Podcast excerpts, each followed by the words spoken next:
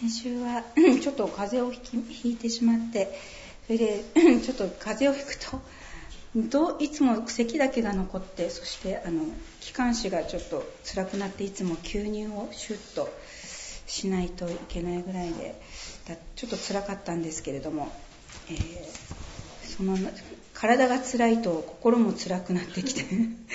本当にまあ聖書のお話の準備をしするためにお祈りしながら、えー、もう今日は神様私に語ってください私に御言葉をくださいというふうにあの切に祈りながら、えー、備えさせていただきました、えー、では一言お祈りいたします。愛する天のお父様恵みを感謝いたします。あなたの御言葉は私の足の灯火と私の私の光ですと。本当に、えー、あなたの言葉は私たちの歩む道筋の一つ一つを照らしてくださることをありがとうございます。どうぞこれからのこの時間もあなたが共にあってくださりご支配のうちに導いてください。イエス様の皆によってお祈りいたします。アーメン。では、えー、今日もローマ書の11章の5節から10節までをお読みいたします、えー、それと同じように今も恵みの選びによって残された者がいます。もし恵みによるのであればもはや行いによるのではありません。もしそうでなかったら恵みが恵みでなくなります。ではどうなるのでしょう。イスラエルは追い求めていたものを獲得できませんでした。選ばれたものは獲得しましたが他のものはかたくなにされたのです。こう書かれている通りです。神は彼らに鈍い心と見えない目と聞こえない耳を与えられた。今日に至るまで。ダビデもこう言います。彼らの食卓は彼らにとって罠となり網となりつまずきとなり報いとなれ。その目はくらんで見えなくなりその背はいつまでもかがんでおれ。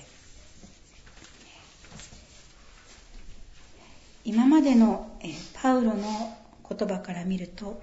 イスラエルの中には2種類の人々があることがわかります。一つは神の御心を知り神に対して敬虔な残りのものという人々です。残りのものとはどのような意味なのか、新聖書辞典で調べてみると、次のように書いてありました。えー、残りのもの。はじめは虐殺から免れた家族の一部という意味で用いられたが、後になって神の裁きに耐えて残り、国民の霊的な核として新しい神の民を形成するものとなり繁栄し神の立法に従っていき聖なるものとなりヤハウエなる神を自らの神として認めるに至るものという意味で用いられるようになった。こうした洗面に対する配慮は神の憐れみによるのである。このように新聖書辞典には書いてありました。霊的な核となる国民の霊的な核として新しい神の民を形成するものですとかとありますが、ま、聖書から見ると残りのものと言われる人々を、まあ、私が思いついた中で挙げるならば旧約では神より裁きという名の指導を受けて国家的に窮地に陥るイスラエルに神の御心を伝える預言者たちまた預言者に従う王や民例えば預言者エレミアに聞き従いバビロン帝国に補修として引いていかれた民や補修先のバビロンで神に信頼し続けたダニエル、シャデラク、メシャク、アベデネゴ。ペルシャ帝国の時代では、ユダヤ人滅亡計画を阻止した王妃エステル、モルデカイ。このような人々が挙げられるでしょうか。新約においてはイエスの弟子をはじめパウロや人たちの言葉を聞いてイエスを信じた者たちもまた残りのものと言えるでしょう。なぜならパウロは五節で神がエリアに語られたバールに膝をかがめない男子七千人の残りの者のの言葉を引用し、今この時にも恵みの選びによって残された者たちがいますと述べているからです。パウロ自身も残りの者として選ばれたことを強く自覚していることがわかります。パウロは自身の体験から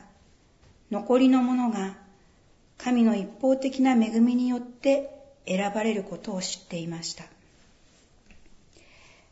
立法においてはパリサイ人であったパウロは、イエスを誰よりも憎み、家から家に押し入って、教会とそこに集う信徒を男も女も問わず、引きずり出して捕らえ、牢獄に入れました。そして自分のしていることは神に奉仕していることだと信じて疑わなかったのです。イザヤが予言したように、鈍い心と見ない目、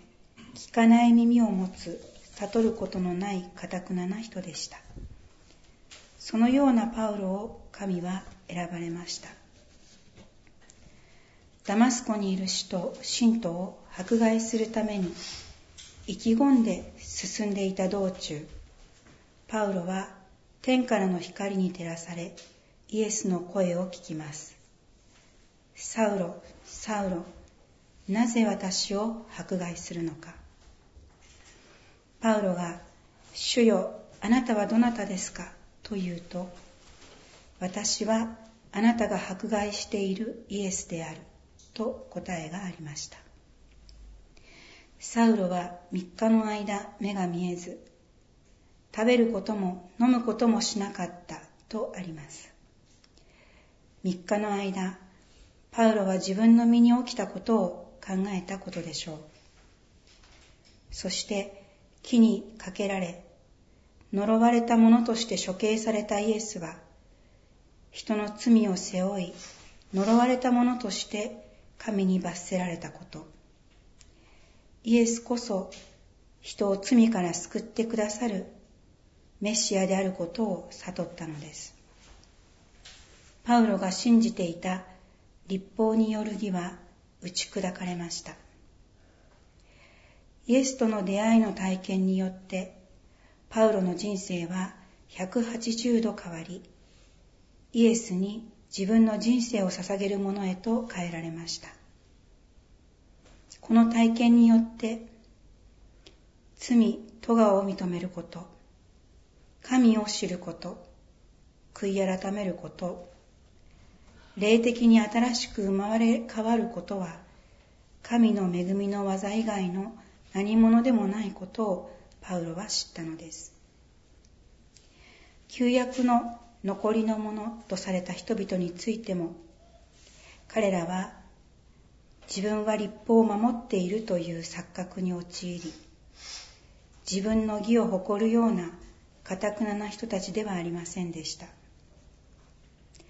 そもそもパウロによれば、立法は人に罪深さを教え、本来人は神から遠く離れた存在であることを自覚させる役割を持っていました。残りの者と呼ばれる人々は、その立法を正しく受け取り、自分の罪深さを知り、神の御前にひざまずき、神の憐れみにすがる敬虔なものだったのです。人に対する神の選びのご計画は、人の功績によって勝ち取るものではありません。ただ、神の恵みによるものです。ニコデモはユダヤ人の指導者として認められている人でした。しかし彼は霊的に新しく生まれるということを体験しておらず、人はどうしたら新しく生まれることができるのでしょうかとイエスに問いました。新しく生まれることを体験したことのないニコデモの疑問は最もな疑問ではないでしょうかイエスは人が新しく生まれ変わるという体験は立法を行う行いによって得られるものではなく水と御霊によってなされると答えます。御霊の働きは風のように目には見ることはできないが風が吹いていることは体験する。風は思いのままに吹きそれがどこから来てどこに行くのか人は見極めることができない。このように人が霊的に新しく生まれるということは神の恵み神の技なのです。イエスは荒野で罪のために裁きに遭うイスラエルのエピソードを取り上げます。モーセが神の命に従って裁きに苦しむイスラエルの民のために聖堂の蛇を旗竿の上につけ高く上げました。そしてその上げられた蛇を仰ぎ見た民は裁きから救われたのです。行いではなくただ蛇を仰ぎ見ることによって裁きから救われたのです。荒野でのこの出来事はやがてイエスによって与えられる救いの予表でした。イエスは民が神の裁きから救われるためにご自身も呪われたものとして挙げられなければならないと十字架での犠牲の死をニコデモに告げました。このように神の恵みによってのみ人は救われるのですが 人の心の中には神により頼むより自分の力や知恵で罪や咎を何とかしようという思いが根付いているように思います。私は以前罪の悩みから抜け出せないでいました。以前もお話ししましたが聖地旅行に行きイスラエルの 園の墓教会で一人で祈っていた時にイエスが十字架の上で発せられたお言葉が心に響いてきました。しかし私はそのお言葉が自分に与えられた意味が分かりませんでした。頭ではイエスの犠牲以外に救いはないということは理解していましたが心の奥深くでは罪の解決として十字架以外のものに期待していたからです。清めという超自然的な体験があると思い込みその体験に期待し追い求めていました。神が私に与えられたお言葉はイエスが十字架の上で発せられたお言葉でした。文語訳では「こと終われり」現代語訳では完了したというお言葉でした。帰国して当時新学生の指導に関わってくださっていたもう引退されましたけれども、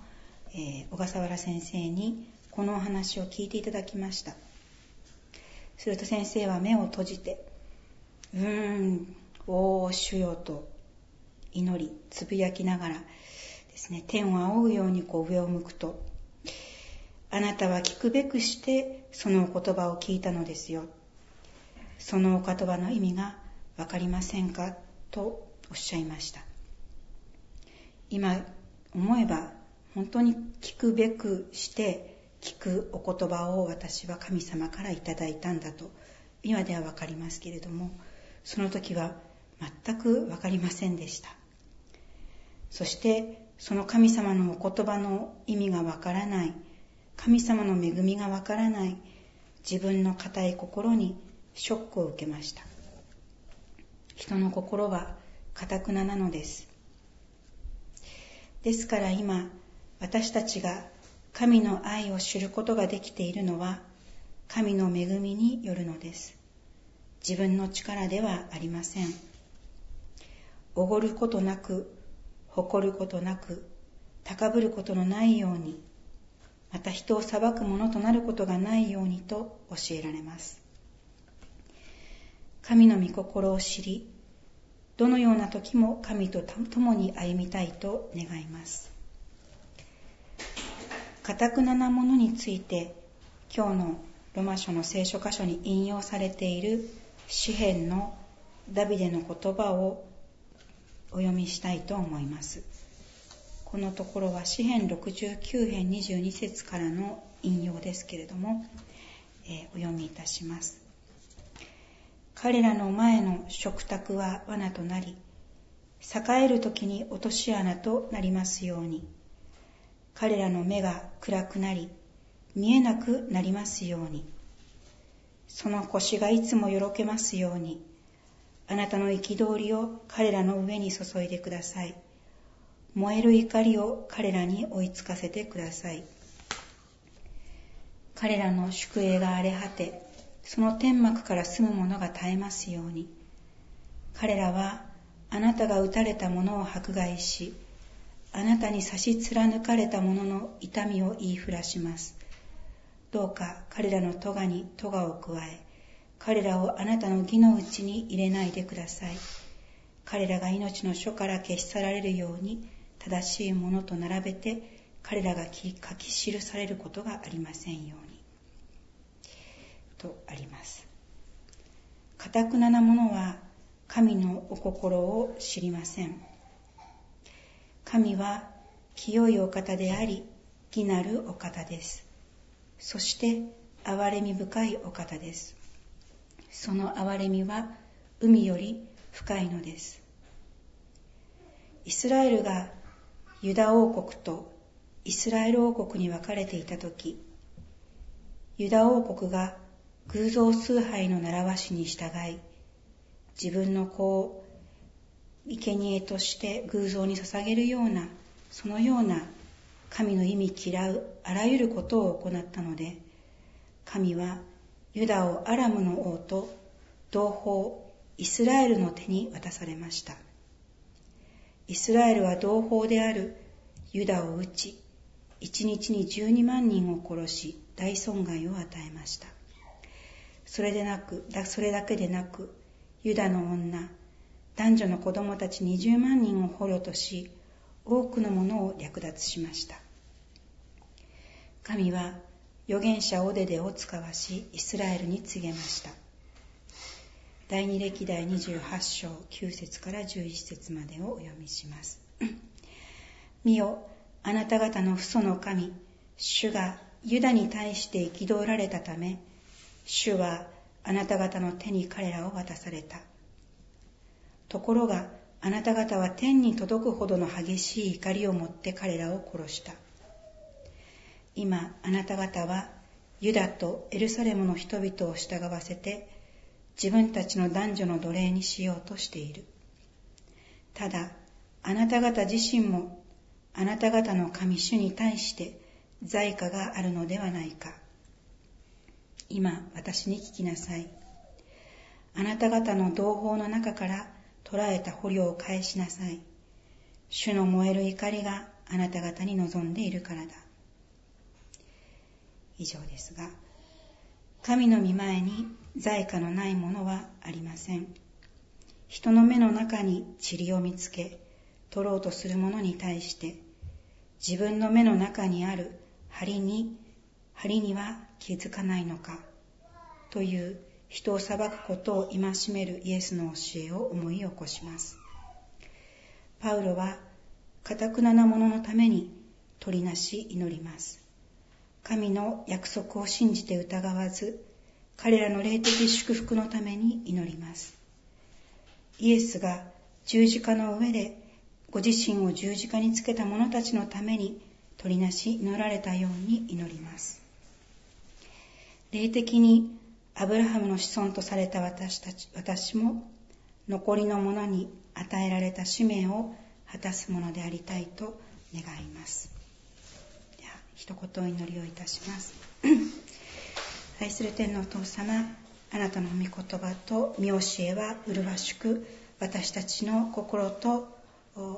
思いを正しい道へと導いてくださることをありがとうございますこのあなたの光に導かれてまた私たちは歩むことができますように神様の栄光を表してくださるようにあなたは全てのことを通してご自身の栄光を表してくださいます。あなたの御約束を信じてイエス様の皆によってお祈りいたします。アーメン。